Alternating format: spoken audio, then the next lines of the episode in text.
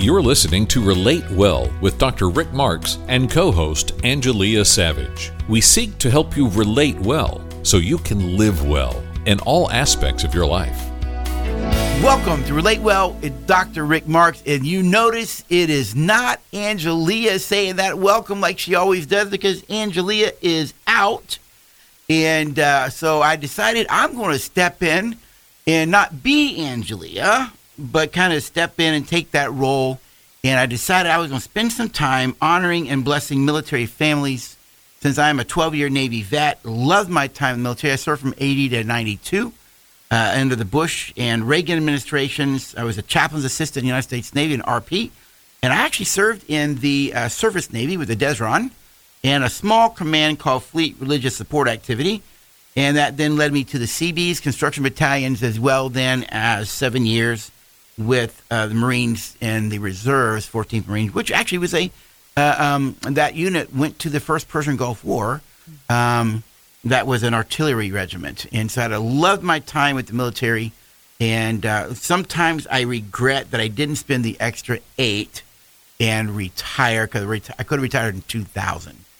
But God, in His ways of doing things, said, "Nope, you have a, you have a path," and uh, so I stayed stuck with that path. So it is great to have you here listening in on another Relate Well with Dr. Rick Marks. And I have sitting here in the studio with me, not just our wonderful two months married now, Colby, I believe it is. Is that right? Two months married. Yeah, so I'm basically a marriage expert. There you go. Now, what? Real quickly before we jump into our topic of military families, mm-hmm. what have you learned about marriage so far? I mean, everyone's asking like, "Oh, has it been so hard?" It's it's been incredible. Like there hasn't been obviously like with every relationship there's ups and downs, but it has just been such a joy. I think because we dated for 5 years, it's such a breath of fresh air for us to The friendship was strong. The friendship was so strong. Um it was a little difficult when we bought our first piece of furniture together. Uh, that was probably the biggest hiccup, but we got some good cheers from Walmart. Uh, so what do you want? that that was. The What do you know? But it just feels like we worked so hard to get here, so we're just embracing it. That's We're wonderful. And I, like, it. as you know, because you produce our show for us, always live for us, right? Yeah. And find a way to find a way to find an agreement if possible, right? Yeah, exactly. Well, congratulations on your first years. I've been watching all of you, watching your life on, on the social media piece and all that, and it's just so wonderful to see a young couple who understand the value of marriage, Yeah, yeah. you know, but love, love loving each other, Mm. and value that more than just winning arguments. So, you're you're an inspiration in my mind to the next generation. Well, you helped us with premarital. You totally helped us. You helped set us up for success, or gave us more tools in our tool belt to be successful. Well, thank you. Yeah. I don't think I did much, but I Oh, appreciate totally that. did. It was actually a lot of fun for me to do that. Well, We love you. So we know that Colby's here. She's listening in and guiding and directing me so I can be at least half as good as our dear co-host Angelia is. So, alrighty then. So, folks, I have a dear friend in the studio other than Colby. It is Jacqueline Hatcher, but I call her Jackie. And I will tell you, folks, I met her. Jackie, how long ago was it? That's got to have been what 2006 or five or six somewhere way back then. Yeah, around way back then, uh, I had counseled someone who was a friend of hers, and uh, Jackie at that time was on staff at a large church here in town, and um, she was actually working on a master's degree in counseling, weren't you? Absolutely. And this friend, I think you had a class that required you going to interview somebody who is already in the field. Right. And some this friend uh, told you about me. You called me up, and uh, being a former professor at a graduate school, uh, Regent University, I've I love students and I love helping students. So, folks, I, I when I got that phone call from Jackie, never met her before.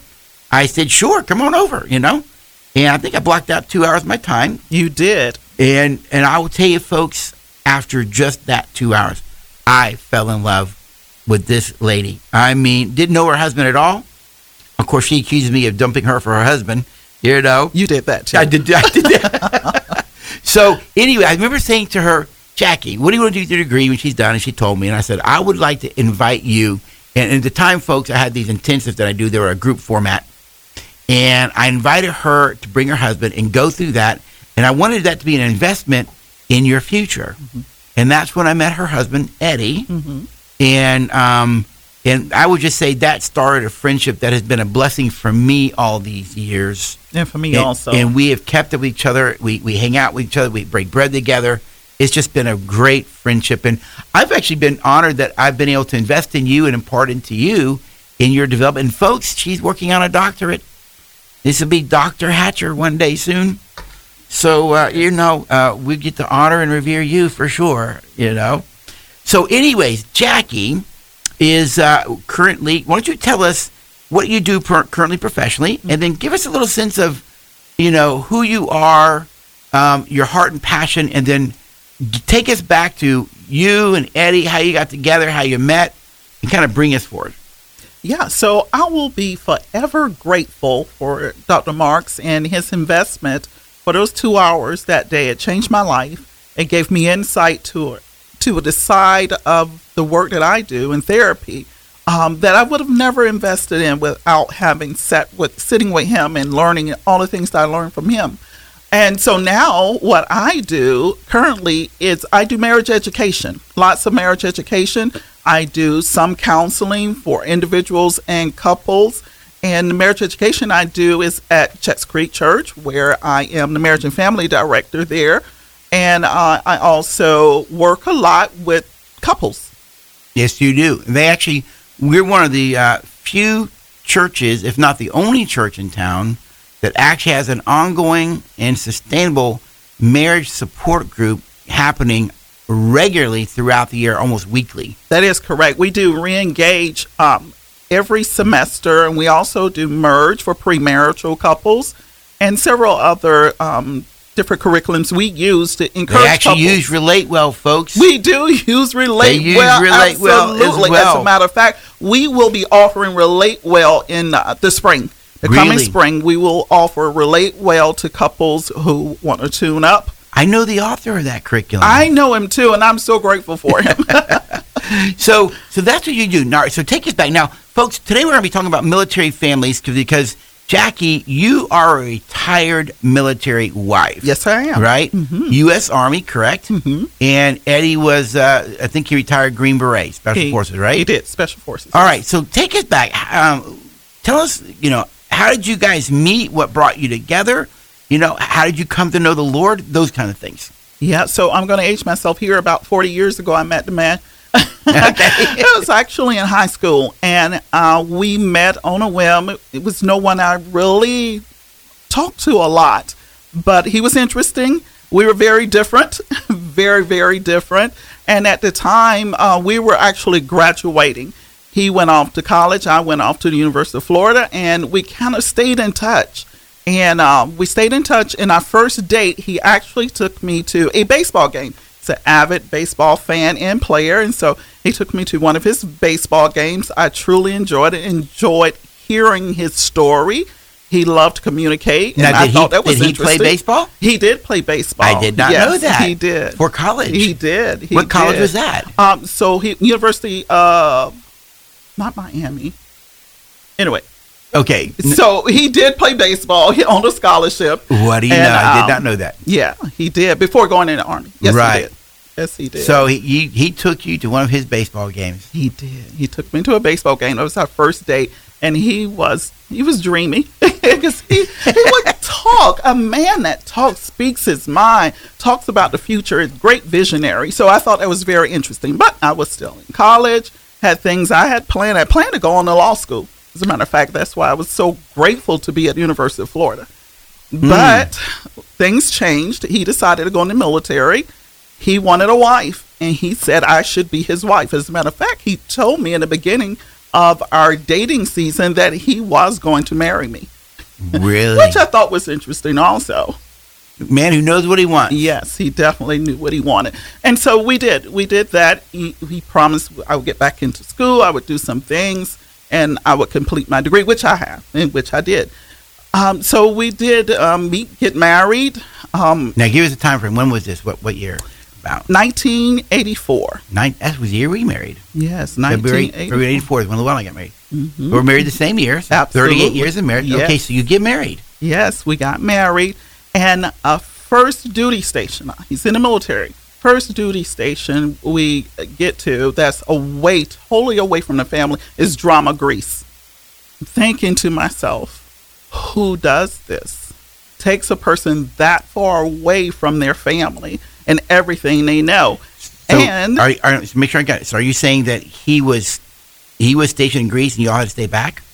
No, it was an unaccompanied tour, and he paid for me to go because we had recently married. We wanted to be Oh, together. So he actually made sure Mm-hmm. those we, we had an earlier show with a, a chaplain Scott Schuber. We talked about a lot of times military there are unaccompanied tours. So this is one of them. hmm But you he paid to make sure that his wife was with you. That's right. He What paid. a commitment! yeah, he was truly committed. I was I'm totally committed. 84. You aren't making that much money as an enlisted person, He was making very little money. and he made sure that you were there. Yes, he did. He Wow. made sure I was there, and so I take this flight to um, Drama Greece, uh, where we meet, and immediately he shows me in the little apartment that he's gotten for us. One bedroom as big as a closet, but I was happy. But immediately he got orders to leave, and Mm. so I'm in Greece alone. Wow. And where does he go? He had to go off to Germany or somewhere for a few months. So he gets a deployment once he gets to Greece. Yes. So you move to Greece, away from family and support. You're in Greece because he wants you there, Mm. and then he is, ends up being deployed. Absolutely. He gets deployed. I'm there in Greece alone, and I began to learn a lot about myself. What was that like for you? It, it was hard. It was really scary. But because of my personality, I decided, well, you can't sit here and be afraid. You've got to get up and do something. You're a shaker and a mover. Uh, well, yeah, I can't sit still. I can't sit and, Right. and allow the earth to come in on me. I've got to create something at this point. And I think he's expecting me to do it also. So kind of had some idea of what his expectations were of me. One of the reasons he actually married me. Was because you had that that that personality trait where you can, Right. hey, if I need to survive, I will. I'll make it happen. Yes. Interesting. So you're you're alone Mhm. because he goes on deployment. What? How did you how did you survive that? Because here you are, what, 20, 21? Exactly, 21.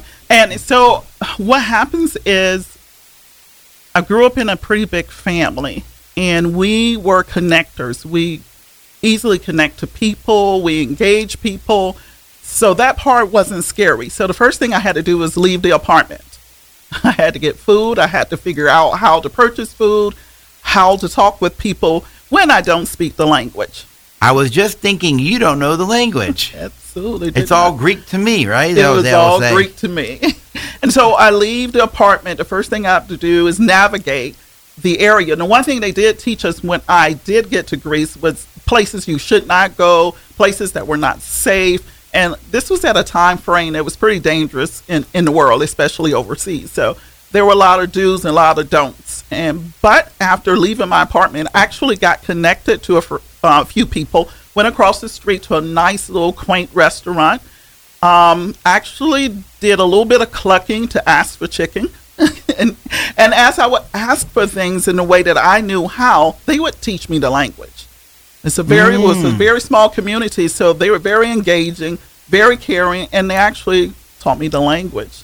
They're actually helping you to survive in their community. They did. That's it. That'd be rather uh, warm to know that they're inviting you in and helping you kind of transition your life into being a part of them. Absolutely, they really did, and it, it was um, very kind, super sweet. Because at this time, because it's uh, an unaccompanied tour, there were not any other wives there. So I was literally in this country without another wife at the time, and my husband. They were working from a from a detachment. It wasn't a full base. It was just a small detachment. And so there was nowhere to go on a base where I could hang So the out. others were unaccompanied and you were there. Yes. Uh, uh, alone. All right, we're going to come back to that. We got to take our break. This is Relate Well with Dr. Rick and our wonderful guest, uh, uh, Jackie Hatcher. Healthy, loving relationships are essential for a happy life. On Relate Well with Dr. Rick Marks and co host Angelia Savage, you'll learn the principles for healthy, mature relationships. They share personal journeys, biblical and clinical insights that will challenge and inspire you to create fulfilling relationships in every aspect of life. Sundays at 5 p.m. on 97.1 The Truth and ILoveTheTruth.com. When we relate well, we will live well. And to live well, we must relate well. Welcome back to Relate Well with Dr. Rick Marks. Angelia is off because she had some things she had to do. And so I'm trying to pinch hitting for her. We'll never be able to accomplish what she does because she is a master at keeping me straight. However, I've decided I'm going to fill in, and we're doing a series on military families. And our great guest is my friend Jackie Hatcher. She's talking about her life as a Army wife for 20 years, married to a Green Beret. Um, her and her husband are both in ministry now. Uh, they've been out for quite a while. And I've asked her to speak to us about the challenges of military life, particularly from a spouse perspective. So we just kind of wrapped up the first segment. You're in Greece, you're alone, you're by yourself, mm-hmm. and no one else is there. So you're really in a place where you probably feel isolated. Yes, I did feel isolated in the beginning, but the as beginning. I said, um, engaging people i learned that you must make relationships. You must create relationships around you. You cannot stay alone. But we were not made to be alone. So creating relationships meant i had to go out to these stores. I had to hang out in the community. I had to begin to speak to other people. And that worked for me. Um, but there were other people who eventually came that it wasn't working for them because they were not as engaging or open to the idea of new relationships. So it was very difficult. Okay, so um, give us a sense then. He comes back from there, right? Mm-hmm. That's your first tour. And then what are the other? When, does he go right into special forces? Does that come later? No, that came later. Okay. Once we were no, no longer in Greece and he came back and we got stationed in Fort Bragg. And that's when he decides he wants what Ranger and Army Ranger. I mean, Green Beret and all of that. Yeah, he wanted to jump out of planes and go to crazy places and do weird stuff. Yes. He's told me a few stories that, and I'm like, man, only only people like you would do those kinds of things, you know? Yeah. Um, that's the warriors. I always say they're the sheepdogs of the sheepdogs. Mm-hmm. You know, very few men have that are that caliber of warrior, right? Yes. To to fulfill those roles and pass the hurdles, become those kinds of things. Mm-hmm. Yeah, and yet, yet if you if folks, if you ever meet her husband Eddie, uh, you'll meet one of the biggest loving teddy bears you'll yes. ever meet. He's just a big old teddy bear. Uh, I remember when I first got to know him, I said, "Well, Eddie, you could kill me and disappear. Nobody, nobody ever know it was you." and he said, "Ah, Rick, you ain't worth killing." You know? no, no. you know. But he's was one of the biggest teddy bear. Loves the Lord. Yes. You both do, Absolutely. and your faith has always been central to your your marriage yes. and your your basically your family. Absolutely. Okay, so talk about a little bit. What was it like when he goes? When he decides I'm going to go into special ops now, mm-hmm. he's going to go into special forces. Mm-hmm. Does, is it is it a significant change for you rather than regular military? It is a very significant change, but not unlike what he had already experienced in the military, um, being as though he was always deployed or going somewhere in all of his jobs. But at this time, it was the secretness that was um, different. It was okay. I didn't know things that I would know before. I would have a whole list of exactly what he was going to do and when he would be back. And now with special forces, you're not allowed to know anything. I don't know anything. What was that like for you, knowing that he's going somewhere, he's going to disappear, and you can't know anything? Yeah, that was the most difficult part of in, our in relationship. Uh, in a way, now I have no insight, and I'm a person that has to have information. Okay. I have a high need to be informed. and knowledge is power and it creates some, some, level of security. Absolutely. So, right, I have no security. I have no clue. And then the, the concern of whether or not he would return. But he always made me a promise. He said, because of my faith, because I know God has allowed me to do this job, I will always come back to you. And he would always make that promise and it would be like maybe two or three days before something happened. I knew it was happening because he would make me a promise like that mm-hmm. before mm-hmm. he disappeared. Interesting. So your your faith was instrumental to uh, keeping yourself kind of centered, right? And plus his assurances. It was a hundred percent what kept things together. Our faith. You know, I never thought about it right now that um, listening to your, your your story is that it would be similar from this part of the army, the regular army or, or military, but the secretiveness would increase anxiety and fear. Yes, it did. Yes, it I did. would. I never thought about it that way because I was not my community, I- and so um, it would increase in- insecurity and fear because you're not allowed to know. Yep, couldn't know, did not hear from them. You, you just, you don't know. You'll look around the world and see where things were happening, and you would suppose, possibly, that's where they are. Yeah, you know, uh, what kind of combat did he get into? Did did they have to, you know, was there hand to hand combat? What did they have to do things like that? All of that becomes unknown. Did you did you notice a change in him over time from regular army to special forces? yeah, absolutely. There, there were many changes that he experienced. One, um, special forces is a tight knit group. You have to fit in. You have to be a part of that community in a way, unlike the rest of the It's army. a different kind of family. it's a different type of family. So he started by trying to fit in, and he recognized that I have to be who I am. And what it did, it allowed people to come into his world instead of him just mm. going into the world that they were creating because he's a believer in Christ, and that world has a lot of unbelievers in it also. So he had to bring who he was to the table. So he realized, if I get you're saying, you, initially he's trying to conform to be accepted. Yes, But what he found out was he finds his acceptance when he's just true to himself. when he's true to himself. Interesting. Yeah, I think that says a lot about life in general, doesn't it? And, you does. know that we, we God has made us to be a certain way and live out of the fullness of who we are rather Mm-hmm. than try and conform. You think about just regular churches, people try and conform to adapt to that church culture, but in so doing, you know, um, you're losing who you are. Well, Mm-hmm. really, I think the heart of the church is to help you become the best version of you that God has, has God placed in you to be. I agree. Absolutely. The, the best version of who you are, what you believe God is saying to you uh, about you. And when you come to know and understand that, you, you bring so much to the table when you bring yourself. Because uh, he was able to draw a lot of people to Christ, just him being himself, him standing on the ground of what he believed was true. Uh, never forcing, never pushing, never opening the Bible, it was the life he lived and the life he lived with his family because when he was home, he was home. So he was emotionally present. Yes. Interesting because I've, I've met with people before that, um, w- wives in particular, that when their husbands decided to go into SEALs or Force Recon or those kind of things, they started conforming to the mindset of the group.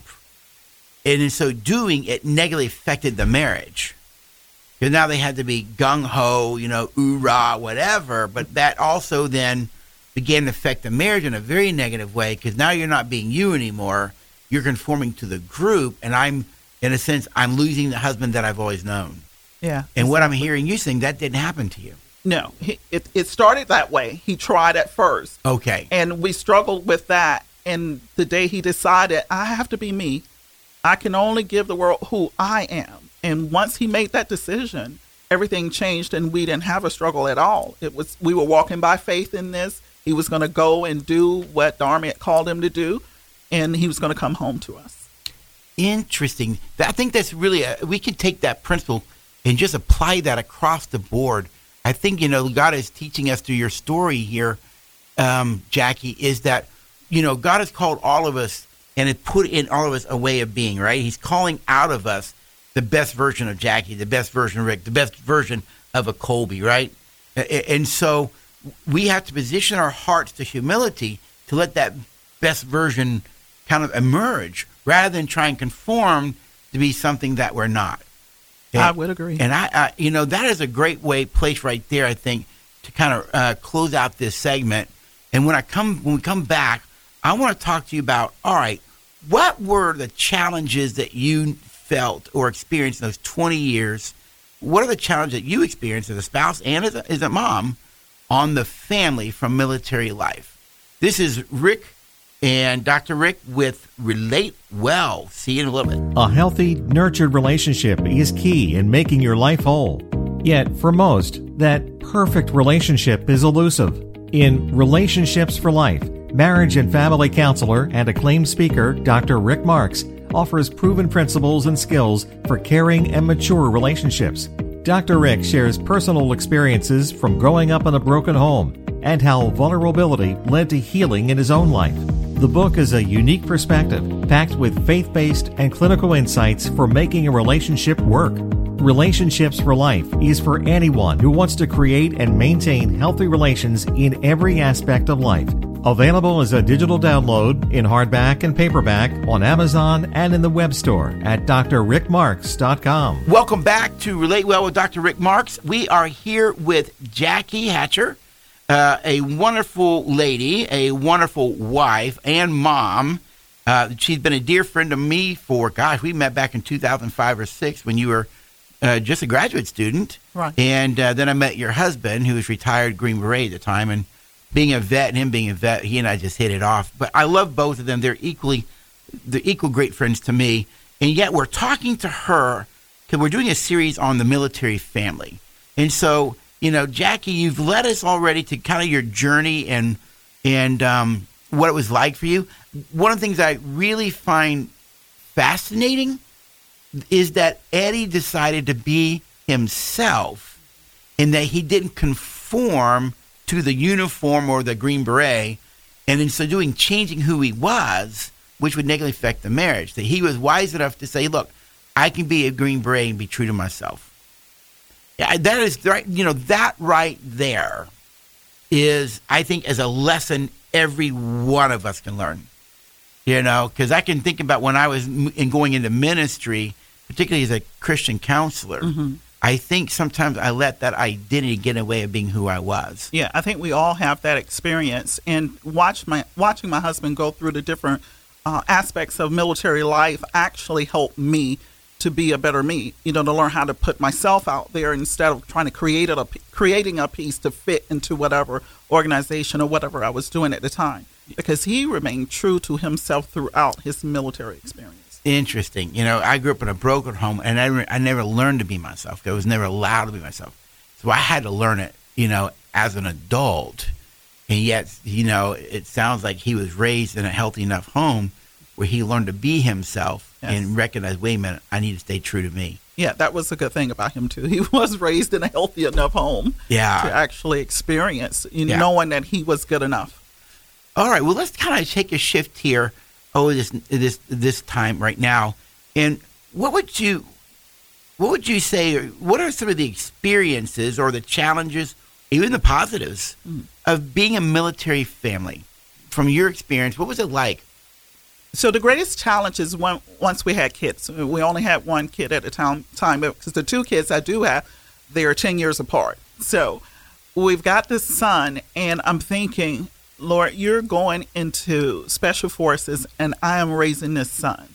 I'm okay with you leaving me. I get that. I can handle that. It works for me. It's not a problem. But now you're leaving a son behind with a mom. Mm. And that was one of the scariest things I experienced And what was the fear around that for you? the fear was, you know, he how much he would miss his dad, Ah, and can I give him what he needs while, while give him what he needs while dad is gone? I was very unsure of myself on being able to meet his need in a way that would be help him in the future, help him to be the man that he needed to be when dad is gone. I think that you have to be a mom and a dad. Yeah, no, I don't think that's possible, but I, I tried to do the best I could as a mom and give him insight to his dad, who his okay. dad was. So the biggest, the big fear was, hey, it's okay if I'm, I'm, we're just husband and wife, and he leaves. He's just leaving me. Now he's leaving the family. yes. Now he's away, and how much of this is going to affect our son not having a dad around? Exactly. I think a lot of, I'm th- thinking a lot of military spouses would feel the same way. Mm-hmm. You know. Um, okay, so that was a big challenge for you. Yeah, what are was, some other ones? challenge. Um, the uh, other challenge was just when he came home, um, trying to fit him back into the family system. So, so I have we have a son, and I am showing him things this way, and now he comes back into the family system. We have time frames where we have to be, you know, baseball games, soccer, all of this. Now, how do we fit him back in and let him know he's important to us? So it took a lot of communication in order for him to come back home, him to take off the cares of whatever he's experienced over whatever time frame he experienced it and uh, to actually be present with us and want to be a part of our world because our world was completely different for him it was problem might have been even boring because it was just a routine every day go to school go to practice here's dinner and life was simple for us And he's in a high functioning, High completely changing world. Don't know what he's doing out there, but you know we can assume it's not drudgery, right? Exactly. At, at times for him, and plus a lot of adrenaline around it. yeah I would think, you know, and whatever he does out there. Mm-hmm. And so when he comes back, you said that you had to incorporate him back into the family. yes Now that's interesting language, Mhm. but I think that's important language Mhm. because someone say, "Well, he's a part of the family; he's not there," Hmm. and, and that may be true in one sense. But what you're really saying, correct me if I'm wrong now, Jackie, is that oh yeah, he's a part of the family because he's my husband. But let's be honest, in a practical sense, he's not here. So now we have this person stepping back into the routine. That is absolutely correct. Here's Okay. a person who's not there, who's not available in any way, no shape, form, or fashion, not even phone calls.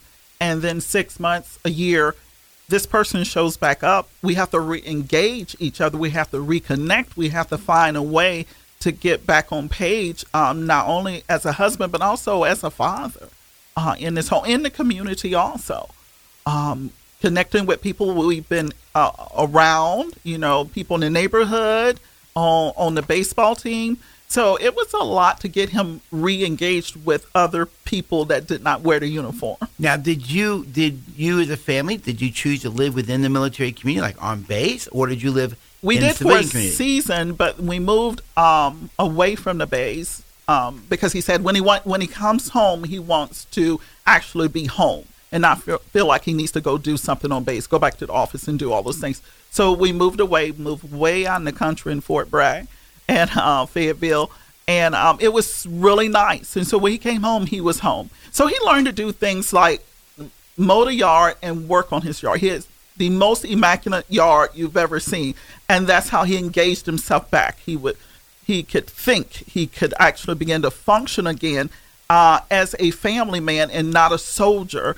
After he would go and do his yard and kind of put whatever it is in his mind into his yard when he came back in the house. He was engaging and he was connected and he wanted to be a part of whatever else was, that was going on. So let's give our listeners some insight because I'm sure there's some who are lis- live, living on base and some who are living off base. Mm-hmm. From your experience, what were the pros and cons by living within the community Right. and then outside the community? Yeah. So when we were younger, I think it was important to be on the base because you connected with the people on the base. You had to learn the systems of the military. Um, MWR, you, you needed to connect to the systems and the things that was there and afforded to you and be close to it so you would not feel like an outsider or alone. But after we had grown and I was older, I've got this kid. Um, so I wanted to experience life outside of the base, and he needed the experience to be away from the base. So I knew how to go on and get my needs met, and plus I worked on the base also. I worked in a military hospital uh, for ten years, so it was uh, also for me to be away and be able to go on and actually leave it because I need to learn to live out here among other civilians also. Interesting. My wife was only a uh, military wife for about six months, and um, and then I went into reserves. But the only thing I can relate it to is when we were in seminary those seven years, we lived in seminary housing, and it was a it was a bubble. Mm-hmm. As you know, Chaplain Scott shared in one of our segments. There's this little bubble. Seminary was a bubble, mm-hmm. and my wife likes bubbles.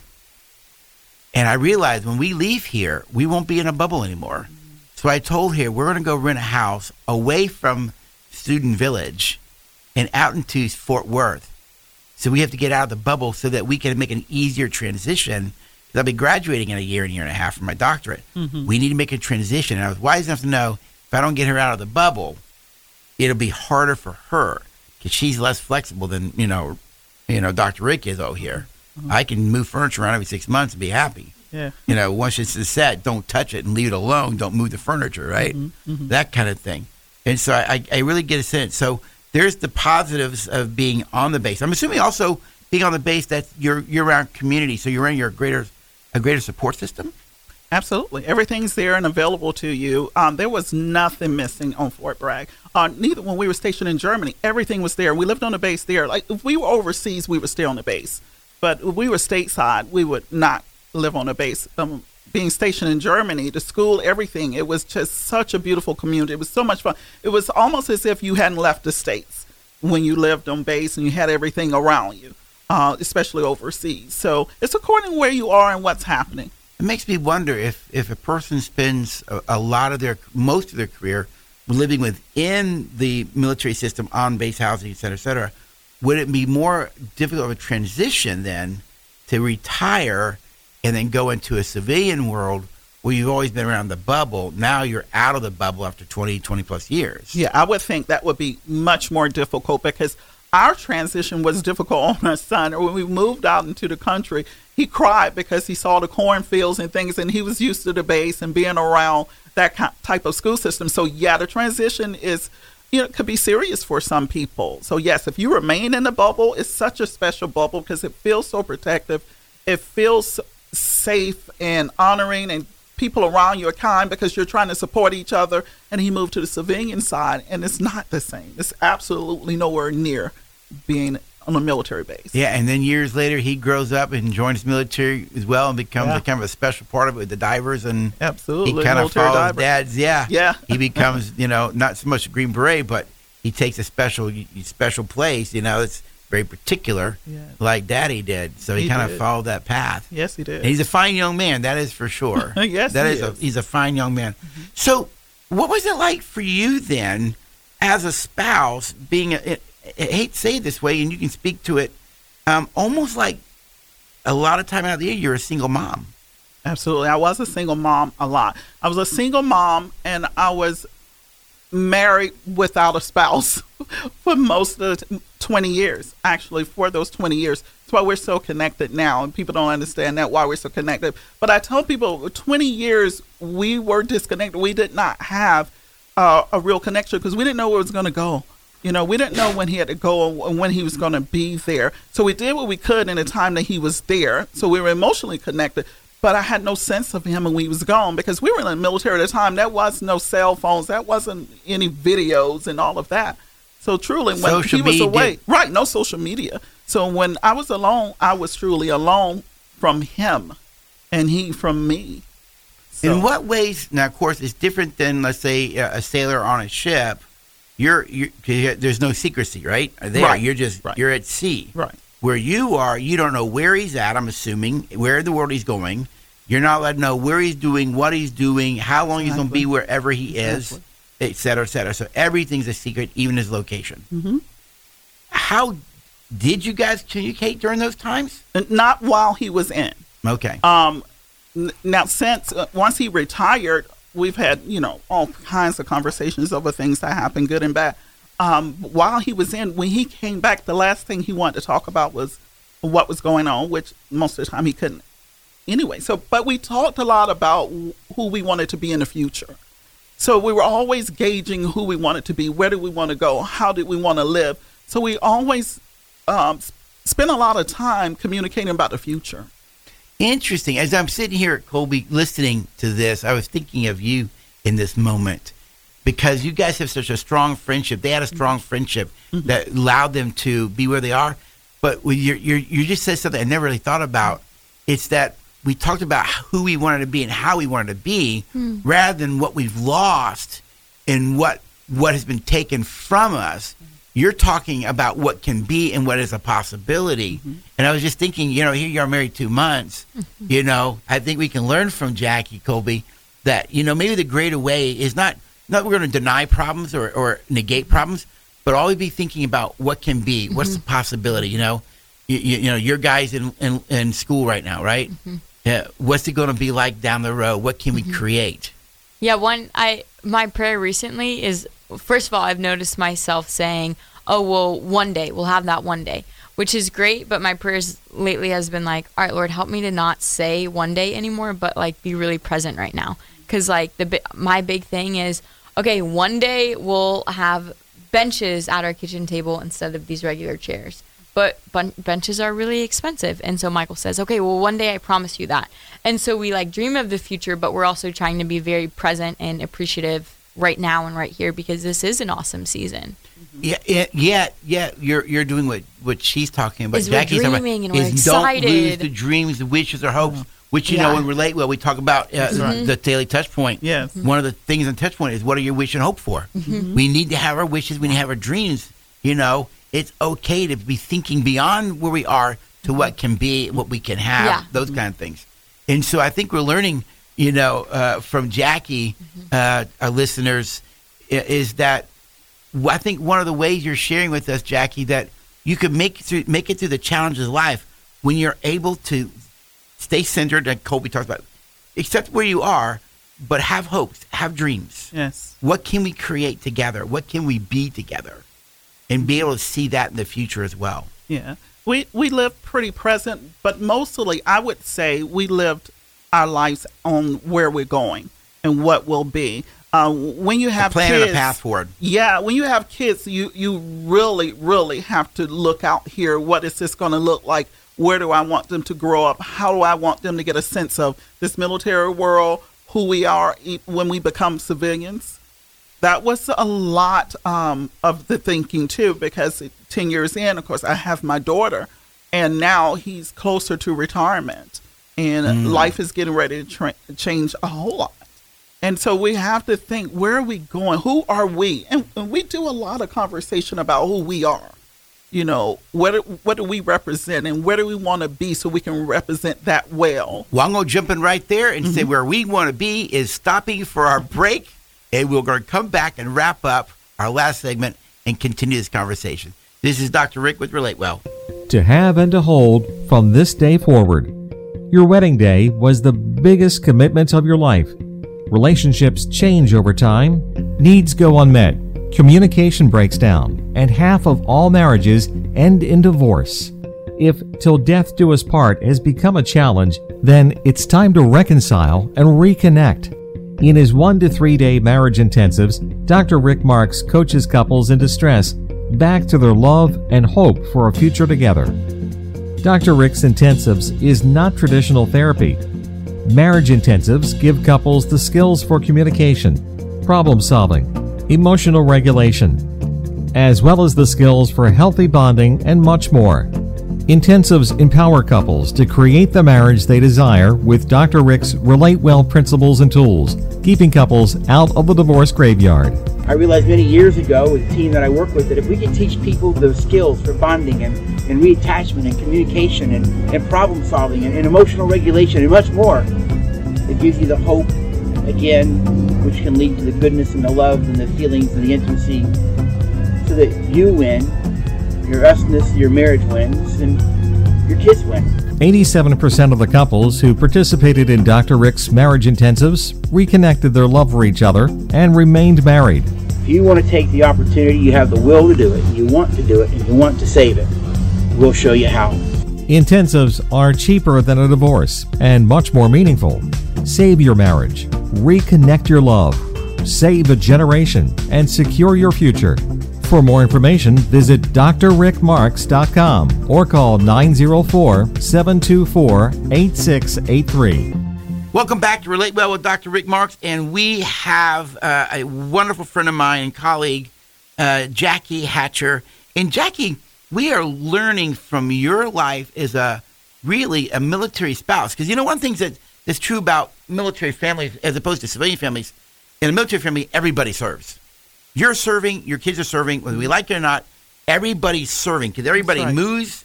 The military even directs your life. yes It, the rules of the military direct family life, which is not true in civilian sectors. So, Mm-hmm. in a military family, everybody serves and everybody deals with the system of the military because it affects the families, right?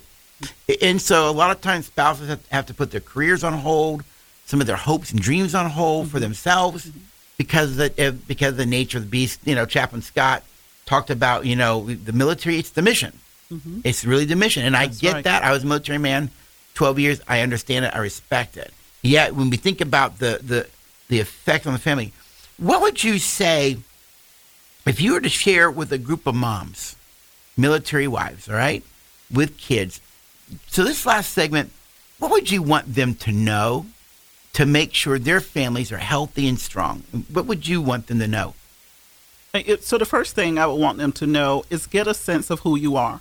You need a great sense of self. I, I found myself years into the marriage um, living out my life just based on his dreams. Ah, and okay. uh, I became frustrated. I, I noticed my frustrations and um, pushed back on a lot of things that I wouldn't have pushed back on before. And I had to come to a conclusion because you don't have your own dreams of vision for yourself personally. Everything is based on what he's going to do in the military, where he wants to be, how he wants to be.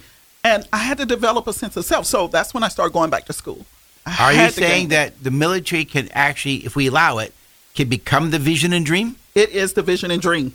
It is the vision and It dream. is, absolutely. And yet, in the midst of that, you're saying we still have to be ourselves. We still have to be ourselves. So we're in the military. He's totally focused on that. We're dreaming about the future, but the dream doesn't include what I'm actually dreaming. I didn't know that Okay. that should be involved in it too. But what am I dreaming? Who do I want to be when I grow up? So it's almost like it, it, it. So here's what I'm hearing: Eddie came to a place. If I want to be the best version of myself as a Green Beret, then I've got to be true to myself. Mm-hmm.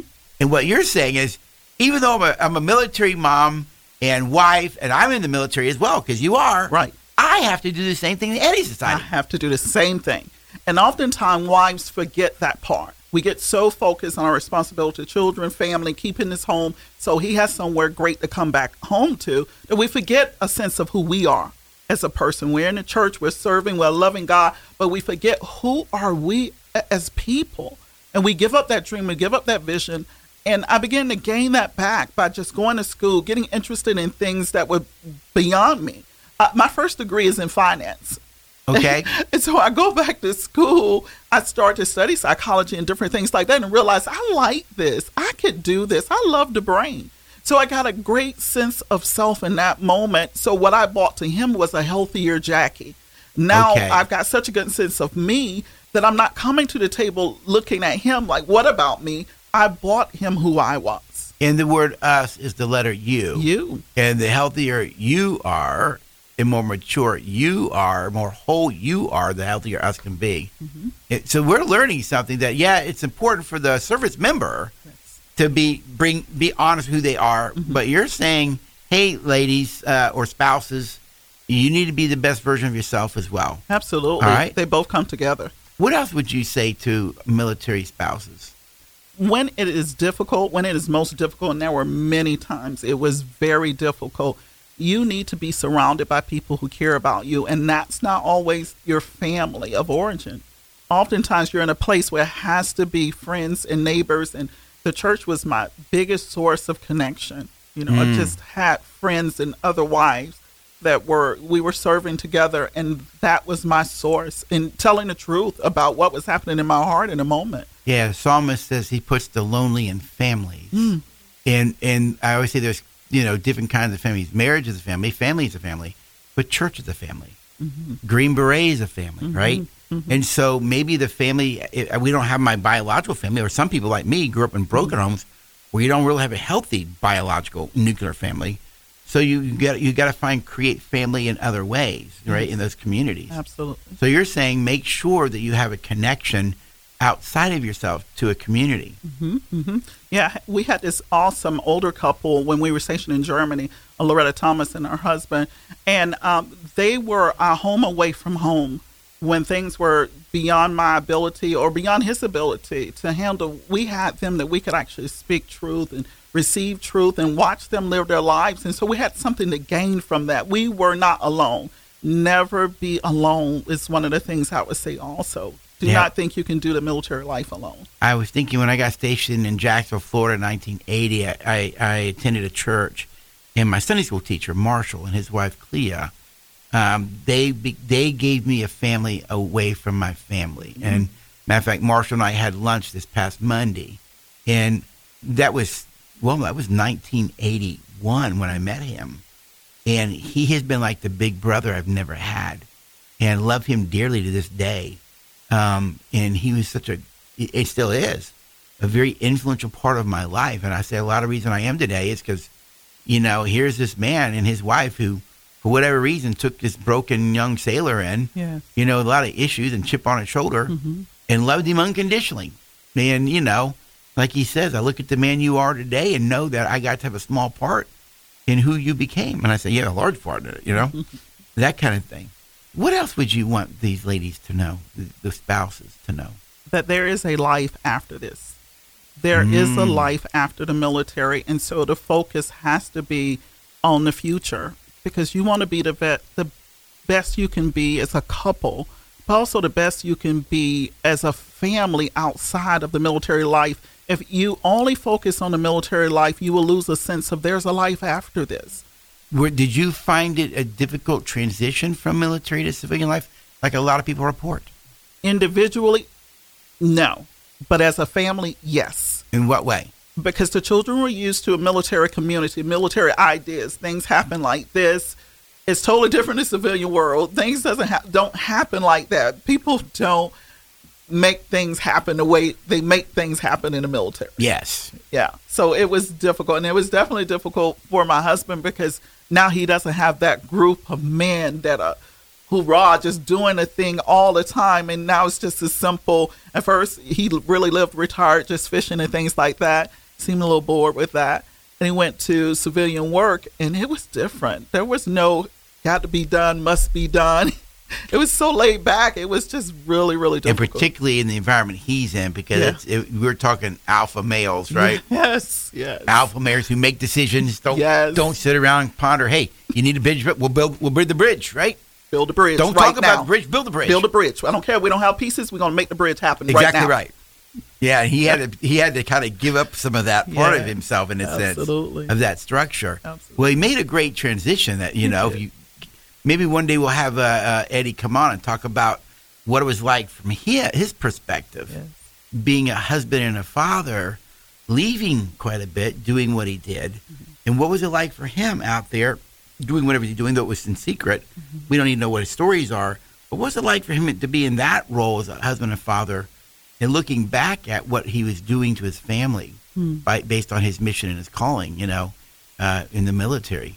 So um, that's interesting. You know, I've got some, I found some data or things. You know, one of the things, talk about you know worry or concern or panic.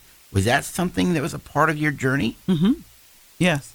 So worry was okay. It's been 18 hours. He isn't home. That means he's gone, right? And then there was a certain bag.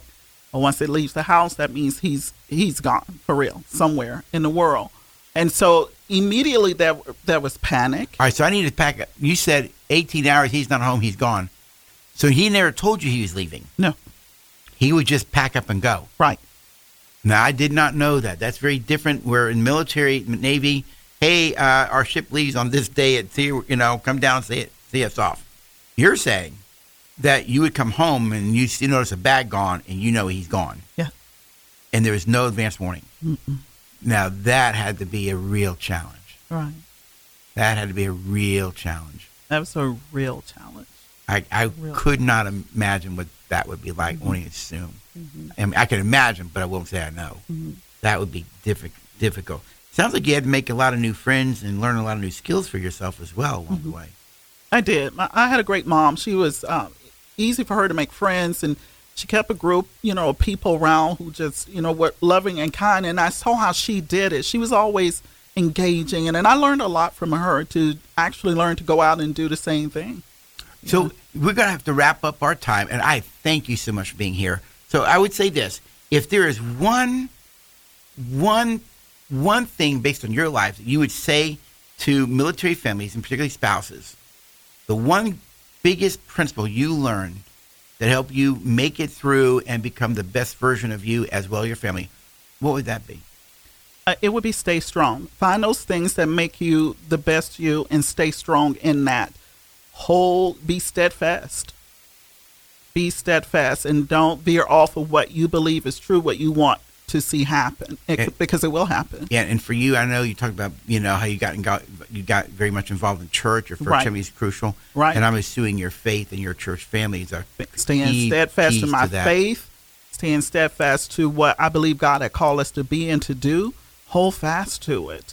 I think that's a great message for all of us as we kind of wrap up our time here. It is, you know, Jackie, you're really calling us to be the best version of ourselves. You know, we're fearfully and wonderfully made, Scripture says. You know, He knew us and formed us and fashioned us before we were, and He knows our thoughts from afar. He created all of us unique, so much so that, no, you know, we all have a different fingerprint. That's how mm-hmm. unique we really are. Mm-hmm. What if we chose to live our uniqueness and try and conform to be some other, with some groups that you're supposed to be? In so doing, you'll find you as the person that God wants you to be. So you live the li- life to the fullest, the abundant life, if you will. Mm-hmm. You can live the abundant life hard out rather than trying to conform to something that you're never meant to be. Well, you won't find the abundant life and all of that. This is Dr. Rick. Thank you for joining us. And if you would like to learn to lead a life through uh, the all four protectors and all of your relationships and learn how to develop the tools that create us in your marriage, us in your family, or even us in the workplace, then register for the online Relate Well Core program. All you have to do is register for the Relate Well as a single or a couple. And online today, you can register at relatewell.us. That's relatewell.us.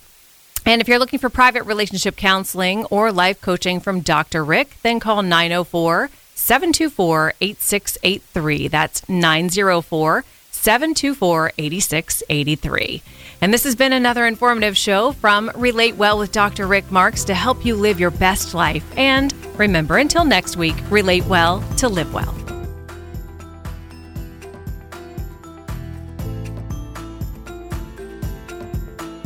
We want to invite you to visit relatewell.us. Whether you're single or a couple, come learn what a healthy relationship looks like and then put it into practice.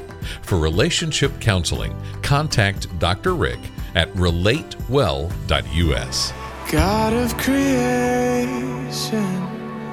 there at the start, before the beginning of time.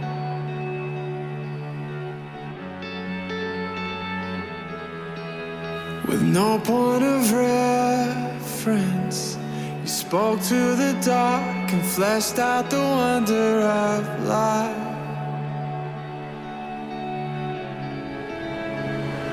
And as you speak, a hundred billion galaxies are born. In the vapor of your breath, the planets form. And if the stars were made to worship so loud, God of your promise, you don't speak in vain, no syllable empty or void.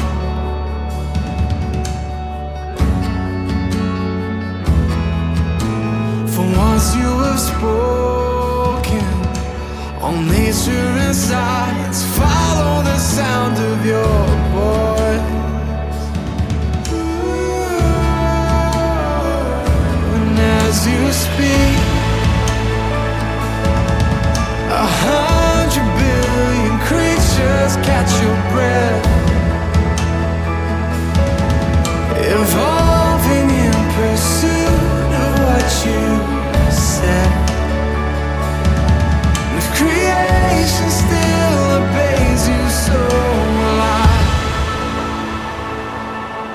if the stars are made to worship so alive, if the mountains bow in reverence so alive,